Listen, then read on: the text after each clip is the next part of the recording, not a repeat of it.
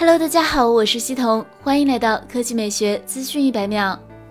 六月二十九日消息，小米宣布旗下首款超高端电视新品大师系列将于七月二日发布。小米创始人、小米集团董事长兼 CEO 雷军表示，小米超高端 OLED 显示非常惊艳。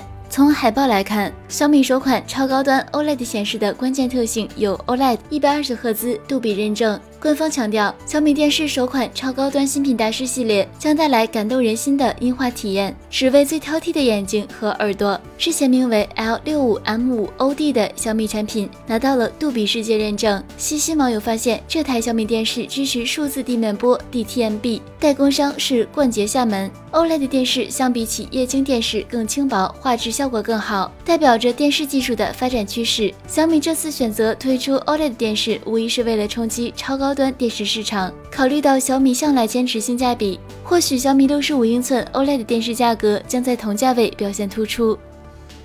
第二条新闻来看，华为六月二十九日消息，有爆料称 Mate 四十系列将延续 P 四十系列的屏幕规格，幺二零零 P 分辨率和九十赫兹高刷新率。华为 Mate 四十系列是否上一百二十赫兹刷新率尚不确定，可能会为了提升续航而选择九十赫兹刷新率。目前尚不确定 Mate 四十系列的屏幕形态。从 Mate 二十系列开始，Pro 款均采用刘海屏方案，和 iPhone 一样实现了 3D 人脸识别。由此猜测，Mate 四十 Pro 也有可能会为实现 3D 人脸识别而采用刘海屏。当然，Mate 四十系列还将支持屏幕指纹识别。核心配置上，Mate 四十系列将首发新一代麒麟旗舰处理器，该芯片基于五纳米工艺制成打造，九月份交付。业内人士、手机晶片达人爆料，华为年底之前所需要的麒麟处理器芯片数量，不论是五纳米、七纳米还是十六纳米、二十八纳米，都将在九月中前全部交付。华为产品下半年的出货量问题不大，由此看来，Mate 四十系列可能会在九月份或十月份登场，值得期待。